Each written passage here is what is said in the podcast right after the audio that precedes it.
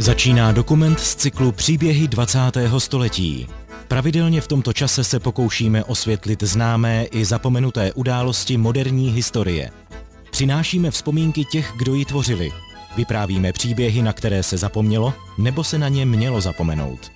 I novodobé české dějiny mají své hrdiny i zbabělce, temná období a chvíle velkých činů. Třeba si dá pivo nealkoholický. Zatím ne, no, děkuji. Já jsem právě z toho združení Postbellum, jo. My taky právě jako znamenáváme právě osudy těle těch pamětníků. Pak se z toho dělá prostě takový hodinový pořady, běží to na rádiu Česko nebo na rádiu žurnálu. Dělá to právě Mikuláš, Mikuláš Kroupa a Adam Drda. Jestli jste to někdy právě jako slyšeli, tyhle ty pořady. No jo, my se díváme na televizi už. Já jsem psal paměti, tak jsem to nechal rozmnožit, jenže málo kdo to čte. To jsou ti mladí. Hmm. Nemají zájem o to vůbec a je to chyba. Alois Denemarek patřil mezi úplně poslední pamětníky, kteří se v roce 1942 setkali s parašutisty z Anglie a pomáhali jim. Letos slavíme 80 let od atentátu na Heidricha a od dalších událostí s tím spojených. Od vypálení lidic, od bitvy u kostela svatého Cyrila a Metodie. Alois Denemarek se setkal s Janem Kubišem, jedním z ukrývaných parašutistů, dva dny před jeho smrtí v kostele. O čem se bavili a proč se setkali? I o tom budou dnešní příběhy 20. století. Na úvod je třeba říci, že ono setkání, kde si v parku u Národního muzea 16. června 1942 je jen jednou z mnoha dobrodružných epizod jeho dramatického života. Denemarek se s Janem Kubišem dobře znali a blízce se přátelili, protože spolu vyrůstali na jedné vesnici. Jde mráz po zalech, to byla doba, ale my jsme byli vlastenci, my jsme bojovali. Hmm. My jsme se nedívali, co přijde, ale protože jsme věděli, co by mm. bývalo vlastně Heidrich s náma zařídil s Čechama.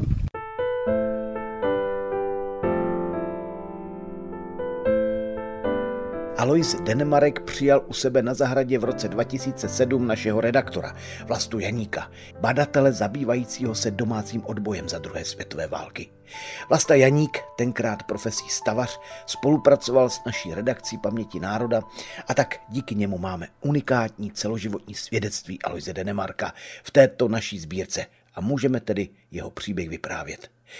Před těmi 15 lety jsme používali k natáčení takové zvláštní přístroje dovezené ze Spojených států. Byly to první MP3 rekordéry. Nahrávali skvěle. Měli však jednu drobnou vadu. Každých pět minut se někde uvnitř přístroje roztočilo kolečko disku a cvaklo. Mě úplně prostě teda fascinuje, jak ten svět je malý, jak jsou ty, ty osudy těch lidí propojený. Jo. Prostě, že vy jste znal toho Kubiše, Alfred Bartoš vám byl prostě nadřízený v těch Pardubicích, jo? Celou volnou mobilizací. Hmm. To jsem všechno s ním prožil. Hmm. Sedíte někde spolu asi venku a pan Alois strašně kouří, nebo... To byl kuřák. I když mu bylo, já nevím, prostě skoro 90, no to vlastně akorát ten rok, myslím, slavil, slavil 90, tak pálil jednu cigaretu za druhou, jo, a hlavně to na něm nebylo vůbec jako vidět, jenom takový ten těžký kuřácký kašel, jo, se někde jako projevil, jo, ale jak na tebe působil? Jak, jaký to byl člověk? Hrozně jako bodře, on byl od, úplně od začátku, byl kamarádský, tak já jsem měl ještě předtím takovou už jako referenci eh, od, já nevím, třeba Vojtěcha Šustka nebo od eh, Jaroslava Čvančary, že tam přijedu, takže to mě taky otevíralo prostě vrátka a on se ke mně choval hnedka prostě od začátku jako otevřeně a vždycky jenom jako hodil ty spisy, tak tady to máš, přečti si to, jo, ale on si myslel, že to tím jako odbydem, odbydeme, jo, že já si to přečtu, ale že on nebyl nic povídat, tak, tak postupně jsem ho začal spovídat a on se rozpovídával jo, a bylo to velmi jako zajímavý povídání. No. Vlasta Janík, dnes ředitel oblastního muzea v Brandýsu nad Labem. Příběhem Aloise Denemarka vás od mikrofonu provází Mikuláš Kroupa. A můžeme teda začít úplně teda od začátku, že byste řekl teda, kdy, kdy jste se narodil? No počkej, to zavři to ještě a přešti si to. Dobře, tak já to A udělej si poznámky, mm-hmm. co budeš si vědět. No, no, no, no, dobře. Klidu. Máme čas. Alois Denemarek se narodil v červnu 1917 v Dolních Vilémovicích na Českomoravské vrchovině. Vyrůstal na statku se čtyřmi sourozenci. Jeho táta nebyl jen sedlákem, ale také lihovarníkem. My jsme měli lihovar. Hmm. Táta byl představ, ten vlastně zakládal lihovar, občanskou záložnu vyvalči. No byl podnikavý hospodář, no. První pšenici zase ve Vilémovicích a takovýhle věci. A tak my jsme byli vychovaní dobře. Byli jsme zemědělci. Já jsem dodnes, mm-hmm. i když jsem 40 roku to nedělal, ale mám furt nějaký pole. A vy jste měli ještě kromě toho bratra nějaký jiný sourozence? A jenom jste byli jako dva kluci teda. Dva kluci a tři holky. No. Jo, takhle ještě tři holky. A ty dělali co? Ty byly taky potom... Všechno zemědělci. Děti Denemarkovi uměli jezdit na koních, zapřahovat pluh, pracovali na statku i na poli, starali se o zvířata, opravovali statek. Učili se hospodařit, protože se očekávalo, že statek převezmou a budou pokračovat v rodinné tradici. Takhle, my jsme si udělali hospodářské školy ještě, ale táta byl, tomu to myslel dopředu furt. My, jak jsme dorůstali, tak jsme přistavovali furt. To byla došková stodulka, hmm elektrika v 28. roce, to byla novinka. Mm-hmm. Ha. A teď to bylo kamení na těch polích, to byly úzký pole a teď to scelovali. A v zimě jsme vozili kamení zase druhem. A v 30. roce jsme stavili tu stodolu a já jsem chodil dva roky třebiti do Měšťanky. Nesměl jsem do Němčiny. Hrál jsem na housle sestra říká, já tahám tady kamen po lešení a, a ty se tam budeš vyvalovat. No tak jsem musel všechno zanechat. No ale pak jsem se naučil na harmoniku a celý život s harmonikou. Na vojně, v kriminále a tady doma.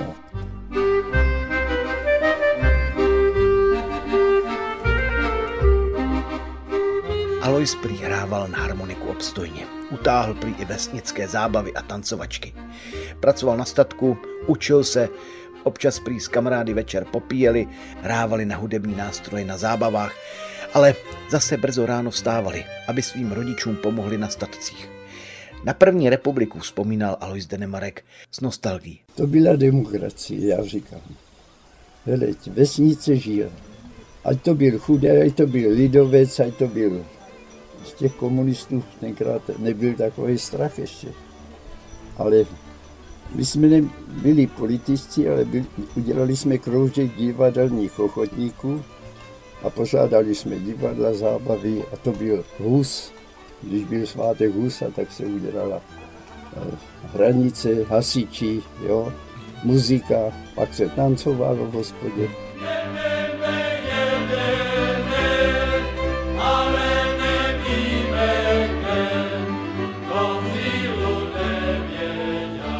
jsme se bavili, no. My jsme byli na zábavě do čtyřech, ale šest jsme Museli byste být u Táta otevřel vrata a v 6 hodin. A když věděl, že jsme na zábavě, nakrmil koně, očesal. To byl táta. A říká kluci, tam jsou dožinky, jejte, vente nějaký omladinu, jejte. Víš? Hmm, že tu zábavu jako prostě věděl, že to je potřeba, no. Ale taky řekl, ne, abych o vás něco slyšel. Hmm. To, takoví ti zedníci a ti udělali kolikrát Brajger, pobili se a nebo konečně tam byla zábava a přijel tam chlap ze zelím, hlávky zelí. No začalo se to být, některý vletěl na to a už lítali hlávky. A my ne. Posloucháte příběhy 20. století. Alois Denemarek si na nahrávce na několika místech dosti stěžuje na dnešní poměry. Byl zklamán z českých podnikatelů, kteří podle něj nemají čest jako jejich pradědečkové za první republiky. Je jich málo těch podnikatelů dobrých, tak to hmm. musím říct ještě, poněvadž to jsou sami podfukáři. Mě dělal tady střechu, měl firmu, za asi 16 tisíc za půl dne A podívej se, střecha je opadlá během zimy. No, tak, no a když jsme to ulgovali, on nemá firmu už. A slíbil, že sem někoho pošle, to už je dva roky zase. Co, co to je za? A tenkrát, podívej se, takhle bych řekl, ta vesnice vždycky nějaký zůstal na tom statku. A ne, aby zbohat za rok. To trvalo pokolení. Alois Denemarek si také postěžoval na to, jak spolu málo lidé mluví, nestarají se o své okolí, nekultivují vztahy se svými zaměstnanci. Jejich rodinný statek v Dolních Vilémovicích živil a zaměstnával až deset pomocníků, čeledínů.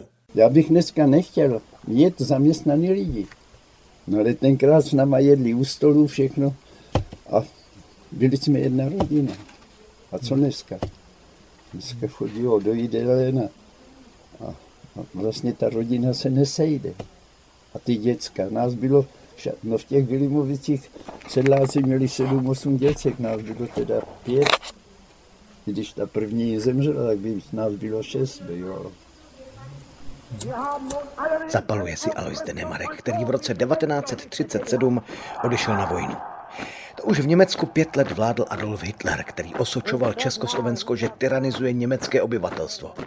Víme, že už v té době měl Hitler plán, jak říkával, ke spravedlivému rozšíření životního prostoru německého národa. Šlo mu zpočátku o dvě země, o Rakousko a Československo. A tak o rok později naše země mobilizovala a hodlala se nacistické agresi bránit. K té, jak víme, nedošlo. Českoslovenští občané vzdorovali v tajných odbojových organizacích nebo v zahraničí. Do domácího odboje se aktivně zapojilo více než 100 tisíc lidí a popraveno bylo minimálně 8200. První rozsáhlé odbojové sítě, vzniklé hned v březnu 1939, známe pod jmény Politické ústředí, Petiční výbor Věrní zůstaneme a Obrana národa. Kde se bralo toto vlastenectví? Myslím, že oni se jako velmi stotožnili s tou myšlenkou jako vzniku toho československého státu, že v tom viděli jako naději a naplnění jako těch snahů těch otců, že, který o to bojovali, já nevím, třeba 300 let. A e, myslím si, jako, že v tom taky viděli e, kus takový nějak jako spravedlnosti, jo, že, že ta republika jim něco taky dává, jo, že Eh, že se k ním chová spravedlivě a oni prostě věděli, že taky pro tu republiku je potřeba něco obětovat. A to dokázali obětovat úplně prostě to největší, jak ten největší dar, co člověk má, prostě vlastní život. Posloucháte příběhy 20. století. Každá osoba, která podle mobilizační vyhlášky nastupuje do činnej vojenské služby, má nárok na jednu cestu Alois Denemarek dobrovolně narukoval do armády v roce 1937 a tak v uniformě prožil v roce 1938 obě československé mobilizace. Z hlavy byl pak odvelen do Hradce Králové k pěším jednotkám. Poté ho převeleli k dragounům do Pardubic. Tam mu velel skvělý voják Alfred Bartoš, pozdější parašutista skupiny Silver A. Kariéru u armády Aloisi Denemarkovi zhatil nešťastný pád z koně. Po zranění nohy a ruky byl převelen do kanceláře, později do kantýny, kde zažil ono středeční ráno 15. března 1939, tedy okupaci Československa. Odhodlal jsem se za souhlasu vlády v hodině 12. vyžádati si slyšení u říšského kancléře Adolfa Hitlera. Němečtí vojáci přijeli ten den do naší země a stali se boháči, protože německá marka tu měla umělý kurz. Jedna marka skoro za 9 korun. Tam byla jídelna a ti důstojníci tam chodili na jízdárnu už ve 4 hodiny hladoví, tak vždycky si dávali čerstvé rohlíky, mlíko, kakao nebo kafe, jo? A já jsem jim to vařil. No a měl jsem puštěný rádio, oni hrávali tenkrát pěkně, dechovky a tak. A najednou uslyším halo, halo, tak jsem se procípil opakovaný. Já jsem tomu nevěřil. No tak honem jsem hodil kalhoty na sebe a utíkám na, na, na vrátnicu, ne? Přepadli nás Němci. A co jsme mohli dělat? Takže prostě jste jako vůbec nic nedělali, jak, no, co jsme mohli dělat? reagovali? No poněvadž v našem rádiu říkali všechno v klidu, zůstaňte na svých místech a tak dále. A co ty důstojníci, jako jak na to reagovali? No to, tam byl jenom jeden, který měl dozor, ne? Mm-hmm. No tak asi pobudil druhý, já nevím, to už mě nezajímalo. No a já jsem šel potom do kantiny a, a oni pekaři při, přijížděli vždycky brzy a dávali mě pečivo za dveře, ne? No a přišel první Němec a zcel rohlíky za Marku. A oni kurvy udělali hned, jak nás přepadli jedna ku desíti. Hmm. No já jsem to přepočítal a dal jsem mu 60 rohlíků. On vyvali oči, tak jsem mu to dal do krabice a druzí chodili už za feníky. Už viděli, jaký je kurz. A jak se třeba v té době choval právě ten Alfred Bartoš, jestli jsi to viděl v té době? Ti byli, já říkám, posraní. To, to, to jsme byli všichni. Nějak to byla, my jsme byli vlastenci vlastně. A byli jste jako překvapený, nebo jste to brali už jako samozřejmost, že ne, něco no, takového nastane, že no všechno to bylo všechno se k tomu... Překvapení.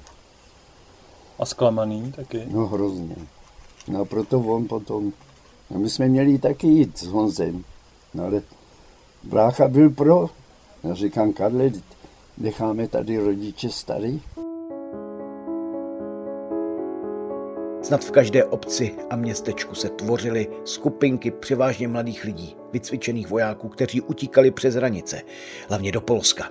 Z dolních Vilémovic odešel za hranice soused Denemarku, 26-letý, spíše zamlklý Jan Kubiš. Nechal tu spoustu sourozenců, také o rok mladšího Jaroslava. A kolik jich bylo z těch dolních Vilémovic? Byl to jenom Kubiš? Nebo? Jen Kubiš. Jenom Kubiš. To byli posradní všichni. No a Honza byl sám, neměl závazky žádný. On, on se tak jako trošku jako by stranil, že byl tak jako, jako by do sebe, takový, klíďás. Takový klíďás. Proti, to... proti tomu Jardovi Bráchovi, Jarda to byl sígr. Mm-hmm, Kamením jsme měli rozbitý hlavy kolikrát. A on vám to třeba předtím řekl, že odchází do toho, do toho zahraničí? No, když on chtěl, abychom šli tak s ním. Jo. Abyste drželi no, partu, jo. No, poněč, my jsme obdělávali těm kubišům no. pole, Alois Denemarek v červnu 1939 odmítl Kubišovu nabídku, aby s ním šel do zahraničí.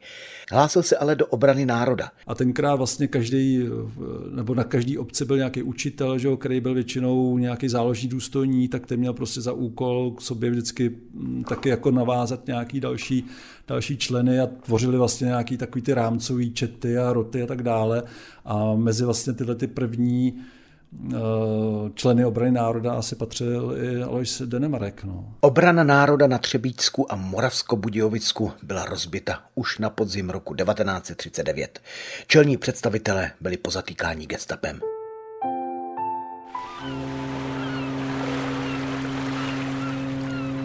Jan Kubiš se zatím připojil k československé vojenské jednotce v Krakově, lodí se transportovali do Francie k cizinecké legii v Sidibel Abes, pak se dostal k pěšímu pluku ve francouzském Agde, egyptskou lodí Rod el Farag byl evakuován do Anglie. Tam byl zařazen nejdříve pěšákům, prošel různými kurzy, povýšili ho na rotmistra a v prosinci 1940 se přihlásil do výcviku pro speciální úkoly. Československým zpravodajcům nahlásil kromě jiných i Denemarkovi jako vlasteneckou rodinu, u které parašutisté najdou pomoc.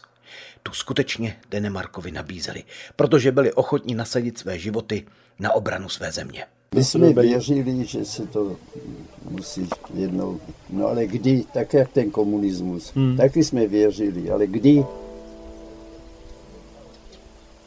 Ten trval ještě díl těch 40 roků. Hmm ten nám to spotvoří úplně. Před Kubišovým odchodem do zahraničí si oba přátelé Alois a Jan smluvili heslo pro případ nouze. Heslo znělo dobrá voda. A kdokoliv by se jim prokázal, měli mu Denemarkovi pomoci.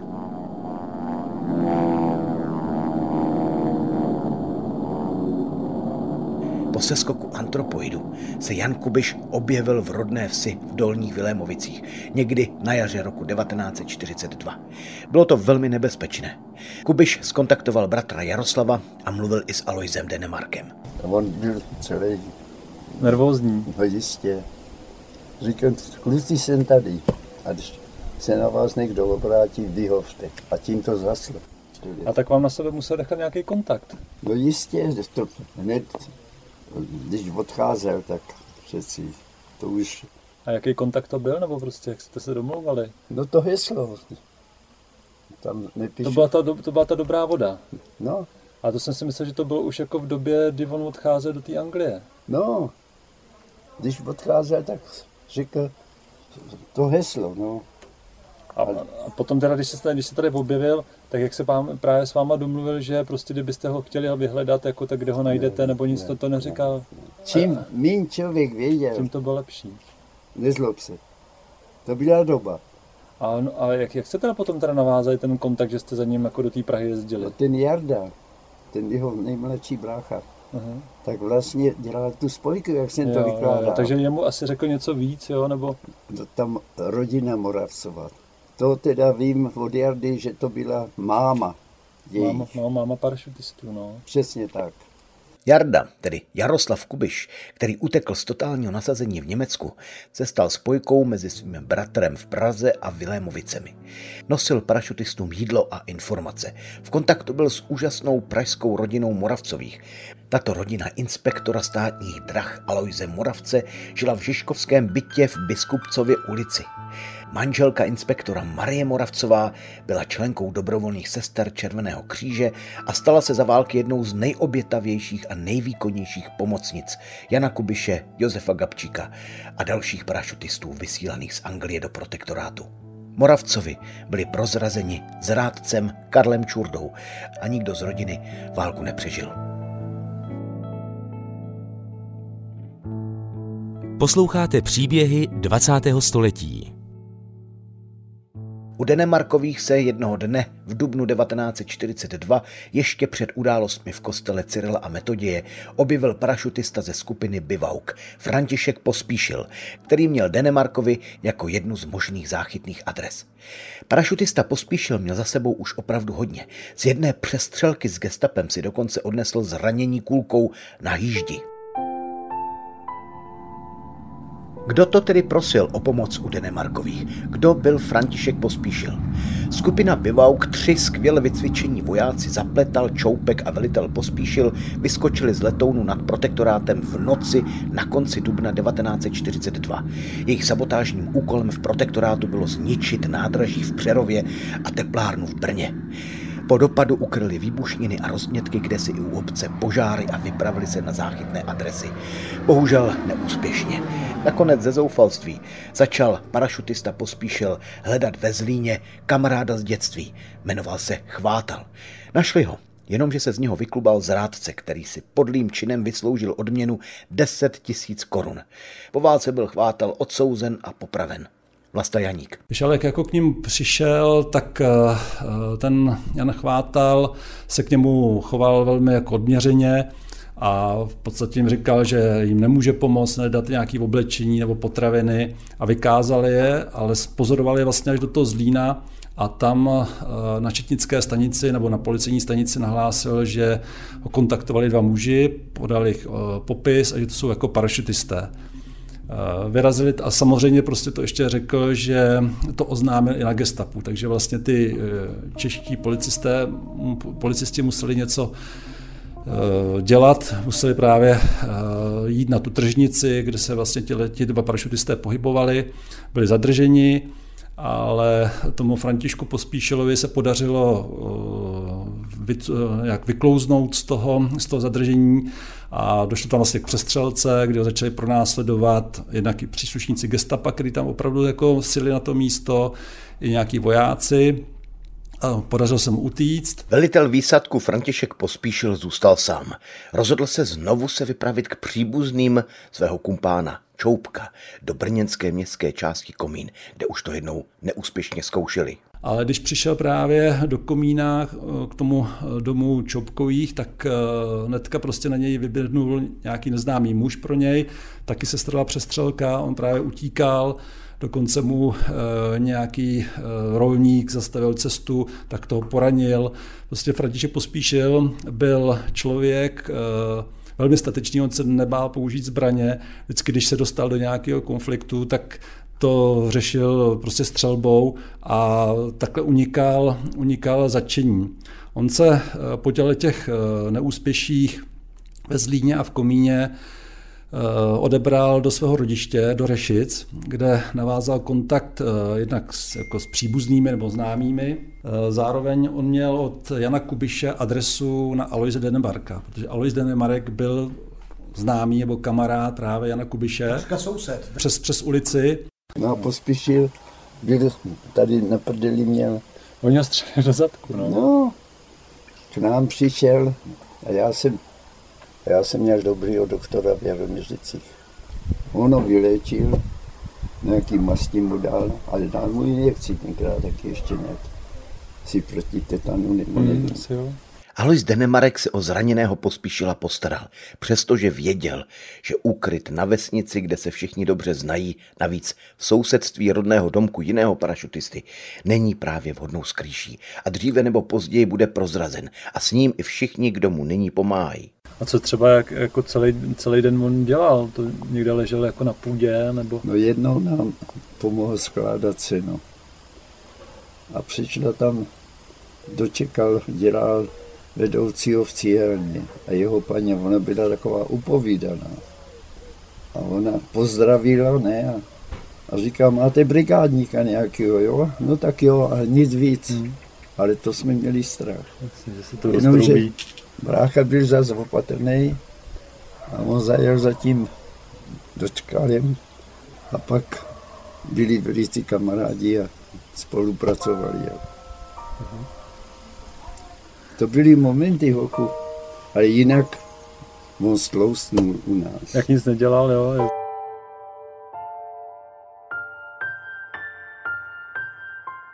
Osud pospíšilových kolegů z parašutistické skupiny Zapletala a Čoupka je bohužel tragický. Oba byli zatčeni gestapem. Čoupka dopadli právě u jeho příbuzných a v září 1942 byl popraven oběšením. Zapletal se na rozdíl od Pospíšila, nedostal z pasti ve Zlíně a pak na oko souhlasil se spoluprací s gestapem. Byl tedy propuštěn, ale stačil varovat rodiče a pokusil se přejít hranice do Švýcarska, což se mu ale nepodařilo a byl znovu zatčen gestapem a později, pravděpodobně po nesmírně tvrdých výsleších, popraven Mauthausenu. Pospíšil se dál ukrýval u Denemarku. Ono dá se říct, že prostě jako na té vesnice, vesnici jako, že to ukrývání eh, bylo jednodušší, možná po té stránce materiální, že tam bylo víc potravin a hlavně ty zemědělci si, si část těch potravin jako vyprodukovali a dokázali je eh, nějakým způsobem zatajit před těma eh, dávkama, ale zase jakýkoliv cizí člověk v té vesnici byl jako nápadný. Takže, a hlavně prostě to, ten František Pospíšil se narodil vlastně nedaleko v těch Rešicích. Určitě uh, se o něm vědělo, že odešel uh, za hranice, uh, takže byl jako lehko poznatelný a každý ten jako, jako cizí člověk ve vesnici vždycky zbudil nějaký ohlas. Jo? Prostě ty lidi se ptali, kdo to je, co to je, proč tam dělá. Jo? A v, tým, v tom městě přece to ukrývání je jako jednodušší, že je to taková větší anonymita, větší možnosti, jo, víc bytů, jo, dá se to líp střídat a tak dále. Jo, tak proto, proto vlastně ty parašutisté odchází v tom roce 42 hlavně do, do Prahy. Právě to byl důvod, proč Alois Denemarek kontaktoval souseda Jardu, tedy Jaroslava Kubiše, bratra Jana, o kterém věděl, že udržuje spojení s parašutisty v Praze. Pozor, pozor! Veřejnost se vyzývá, aby pomohla osvětlit atentát na zastupujícího říšského protektora. Každý v protektorátu věděl, co se v Praze 27. května stalo. Že zastupující říšský protektor Heydrich byl úspěšně napaden parašutisty. Každý také prožíval strašný nacistický zločin spáchaný v Lidicích. S tím vším stoupala obava Denemarků, kteří v té chvíli ukrývali v malé kůlně se synem parašutistu Pospíšila. Jaroslav Kubiš tedy zorganizoval setkání kdesi v parku u Národního muzea 16. června 1942, tedy dva dny před bitvou u kostela. Setkání mělo proběhnout pouze ve třech. Alois Denemarek, Jan Kubiš a jeho bratr Jaroslav. Alois se potřeboval domluvit, co má dělat s pospíšilem, kam ho má dopravit, komu ho v Praze předat. Kdo si ho prostě převezme. Nechtěl znát detaily a podrobnosti, kde se parašutisté ukrývají. My víme, že se nacházeli v nepříliš pohodlném kostele svatého Cyrila a Metodie. Toto setkání v parku s Janem Kubišem proběhlo za nečekaně dramatických okolností. No my jsme ho tam chtěli dostat. A to byl vlastně náš úkol. Tak ten sraz byl v tom, eh, to byl partík a tam bylo něco dřevěného, ale nevím, co to bylo. Vlastně nějaký záchodky tam bývávaly, ne? Nebo nějaký altánek. Altánek, nebo kostelík, ale bylo uh-huh. to dřevěný, já Jo. vím. Uh-huh. No, já jsem byl po nejprv prakticky v Praze, no tak co. Hmm. A tam jsme měli strašně, že my jsme ho nemohli poznat. To bylo staný právo už, ne? Hmm. A on měl fousky pěkný, no fešák, A nebyl pobletlej, to už byli v té kryptě, nebo? to byli v té kryptě. My tam vlastně byli celý den vlastně v nějakém A jako přítmí. A on, on přicházel tu z toho parčiku takhle, tu silnici, která vede vlastně sem od muzea, ne? Mhm. A to, tam je, byla, myslím, ta ječná ulice. No ječná je tam, jak jezdí tramvaje, no, vlastně kolem toho kostela, jak tam je na, na rohu, že ten svatý Ignác. No ale tady z vršku, od No, no, muzea. no, no, no. A on přicházel tu silnici a tam na rohu stál no, Němec. No, no, no. Klobouk, koženák a ten Honza. Jo, a on ho zastavil a Honza šahá do kapci. Ty víš, jak nám bylo? Hmm. Nám se stahli takhle prdele, poněvadž jsem myslel, že vytahuje revolver, že ho bokne. A on chtěl zapálit cigaretu a ještě říkám, Jardovi kluci, teď Honza nekouří, že má sírky, no. Víš, to jsou... Hmm. No to mělo asi z toho kostela, jak tam on jenom vařili. řekl, hoši, je, doba je blbá, nechte ho tam. A nic víc. Hmm. Ale bylo od něho hezky, že teda, když byla ta schůzka, že, no ale taky, přeci dřív už to bylo, že Kubiš se cítil tak jako bezpečí, že si pozval kamarády z Moravy. No, si, ty, ale já, já přemýšlím na jedno. Oni po tom atentátu měli vlastně přiletět na nějaký letadlo a, on, a to se neuskutečnilo. Hmm. Říká se to, no. Nebo ještě ten den, to 18. ráno měl odvíz prostě ten pohřební vůz, no. Posloucháte příběhy 20. století. Alois Denemarek se o plánech, co dál, s parašutistou pospíšilem příliš nebavil. Dokonce mu pravděpodobně o setkání s Kubišem vůbec nic neřekl. Ne, že by mu nedůvěřoval, ale říkal si, co když padne později do rukou gestapa. A to se bohužel stalo. Pak je v každém případě lepší vědět méně. My jsme mu neřekli, že jedeme, aby my ho tam dopravili. Jo. A on věděl, že máte teda spojení vůbec jako s Kubišem? Nebo jste... S Jardem, ale s Kubišem ne, a s Honzou. Mhm. Vidí Jarda, že dělá spojku, ale kdo tam je, nebo nikdy. To jste neříkal, jako za Ne, kým se jezdí. Jenom, že máte spojku nějaký spojení do Prahy, jo, a...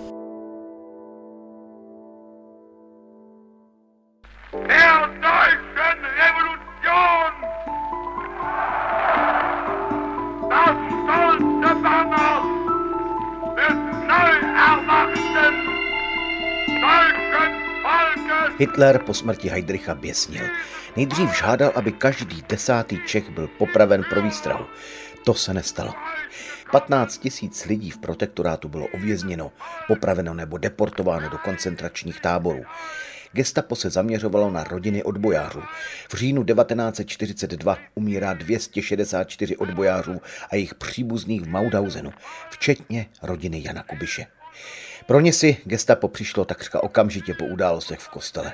Ten den, kdy do Dolních Vilémovic přijeli auta gestapáků, zrovna Alois Denemarek ve světnici na statku stříhal parašutistu Františka Pospíšila. Chtěl ho upravit, aby vypadal přirozeně jako jakýkoliv jiný čeledín na statku. Když přijeli zavírat, já jsem ho střílel ve Vejmice a tak 6 metrů před náma zastavili tři auta hmm. gestapáku. A Jaký to byl pocit? A měli takový malý listeček a ten jeden ukazoval takhle do té ulice. Tak už měli informace, kde staří Kubišovi bydlí a tak dále. Ne?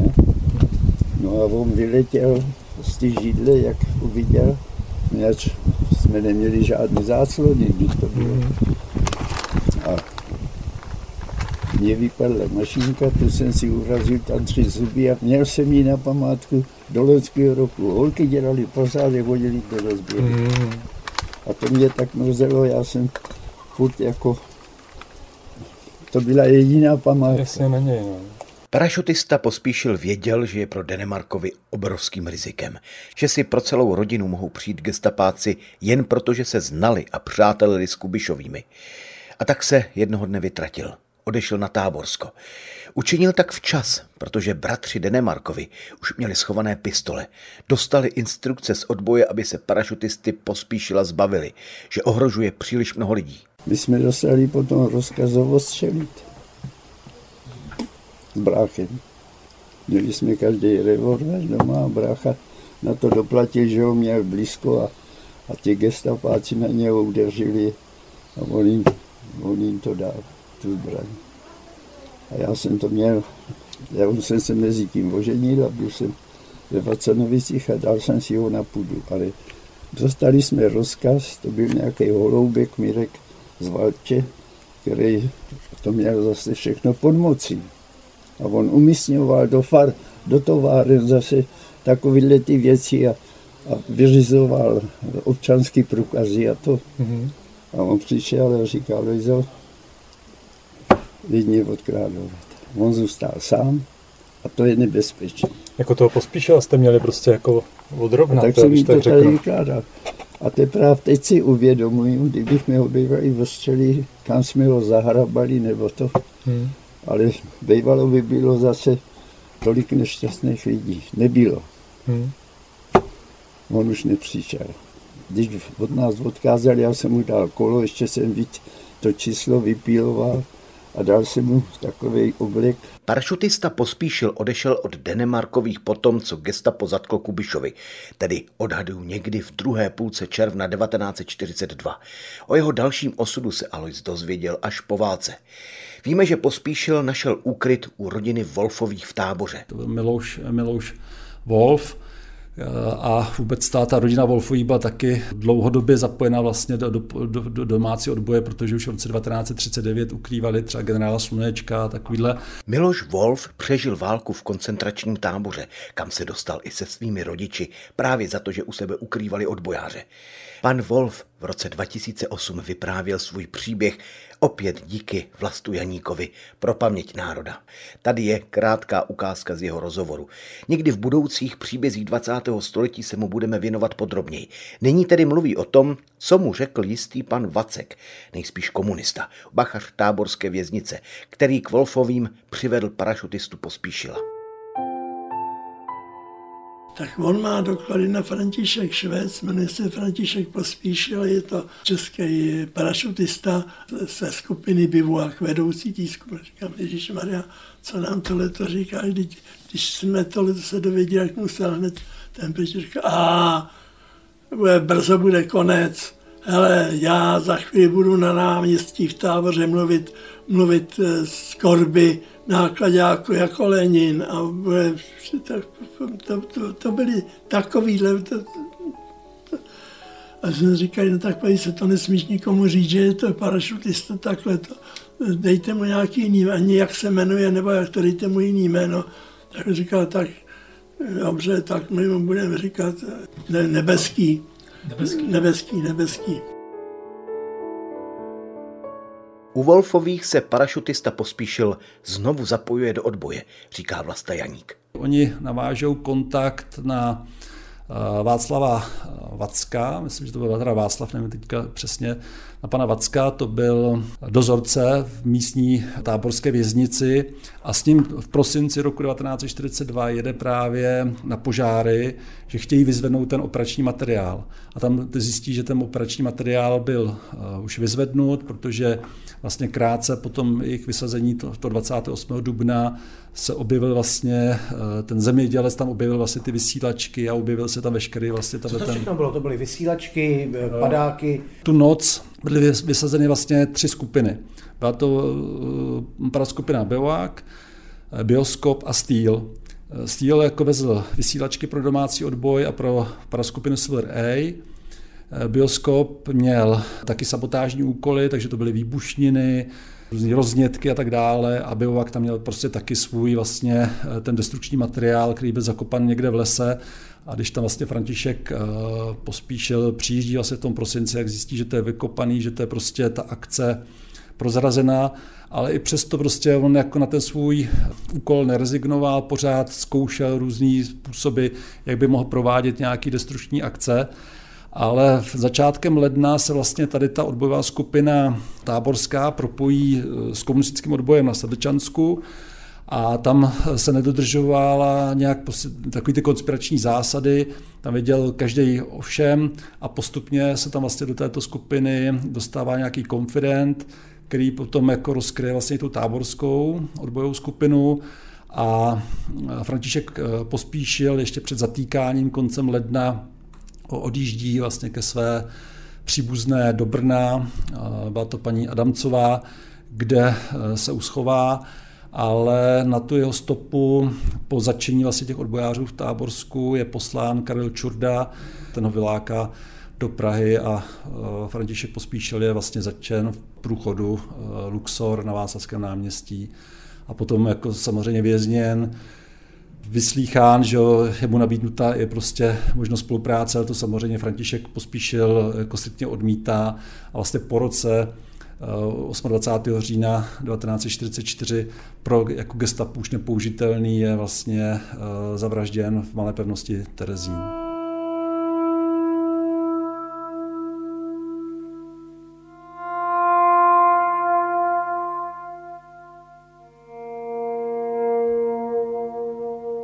Posloucháte příběhy 20. století.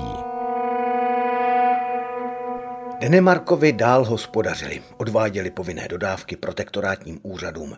Dlouho panovali dohady, kdo přesně rodinu Denemarkových udal. Alois si myslel, že úkryt prozradil jeho bratranec Jarek, ale o 35 let později zjistil, že se mýlil.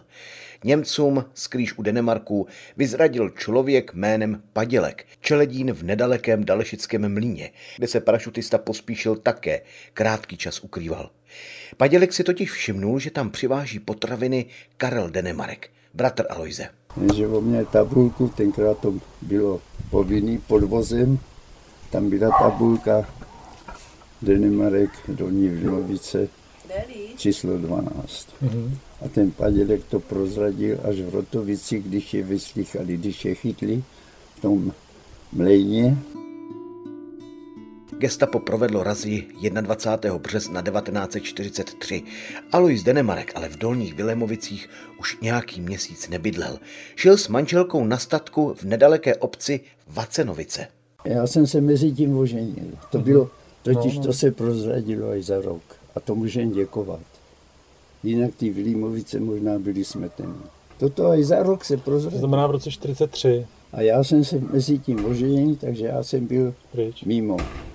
21. března 1943 Alois se svou ženou odešli ještě před setměním z rodného statku ve Vilémovicích, kde byli na návštěvě a poslouchali s rodinou rádio. Ještě pak zašli k místnímu obchodníkovi Matějovi. Do krámu ale přiběhla obchodníkova učednice s tím, že u Denemarku právě zasahuje gestapo. Alois popadl manželku a utíkali zadem podél potoka z vesnice. U posledního stavení se zastavili, protože Aloizovi to nedalo a potřeboval vědět, co se děje.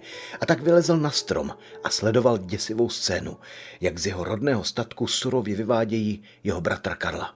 A když ho vedli v těch řetiskách, tak bych býval spadl. No a když odjeli, tak nakonec jsme potom šli tam za rodičema. No to víš, byli nešťastní. Já říkám, tati, co tady se zbylo po nich, je schovte všechno. Karel Denemarek byl 19. dubna 1944 popraven na pangráci s tětí Malavy na gilotině. Před popravou údajně pronesl tato poslední slova. Je válka a válka si žádá oběti.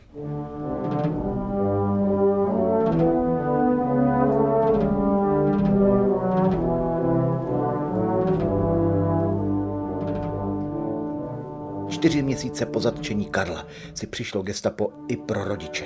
I jim se podařilo na výsleších svého syna Aloise uchránit. Marii Denemarkovou nacisté splinovali v Ravensbricku na Velký pátek 30. března 1945. Tatínek Antonín Denemarek zemřel na konci války v Dachau.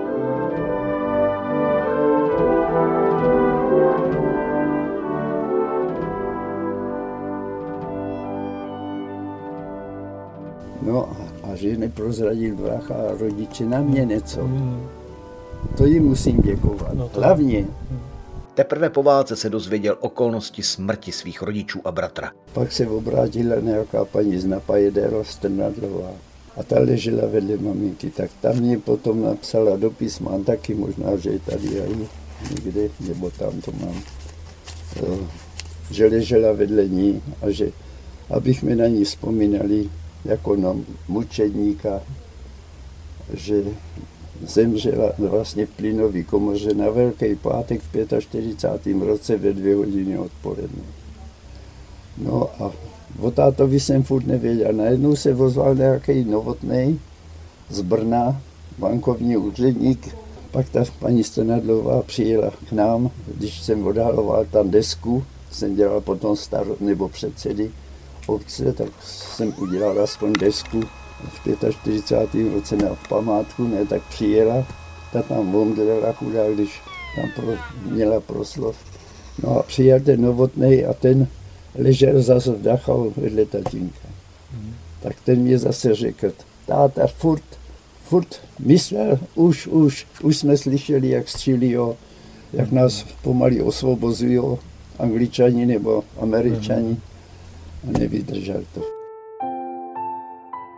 Alois Denemarek, člen obrany národa, začal po válce úspěšně hospodařit. Stal se velkým a respektovaným vysočinským sedlákem z 15 hektary půdy.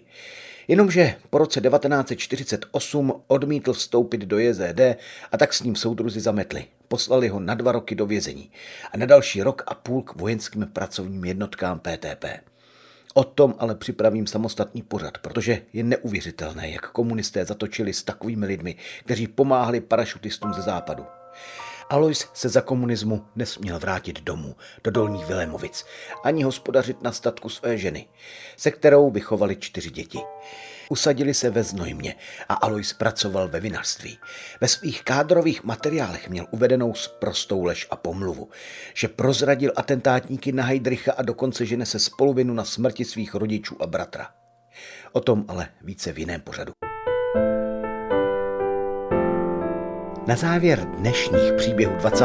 století mi dovolte pustit poselství pana Denemarka i s jeho osobitým mírně vulgárním vyjadřováním. Komunismus, nacismus, socialismus, hmm. to je všechno na hovno. To kazí lidi. Tak to byl Alois Denemarek, který zemřel v roce 2013. Dnes už nikdo, kdo by takto pamatoval parašutisty z Anglie, nežije. Díky paměti národa uchováváme vzpomínky těchto lidí. Před 20 lety jsme s touto prací začali a dnes naše sbírka obsahuje přes 13 tisíc dokumentovaných příběhů. Paměť národa by nemohla existovat bez vaší pomoci. A tak děkuji vám všem, kteří nás podporujete. A vás ostatní srdečně zvu do klubu Přátel paměti národa. Jak na to najdete na internetu paměťnároda.cz. Děkuji a naslyšenou se těší Mikuláš Kroupa. Tento pořad vznikl ve spolupráci Českého rozhlasu a neziskové organizace Postbellum.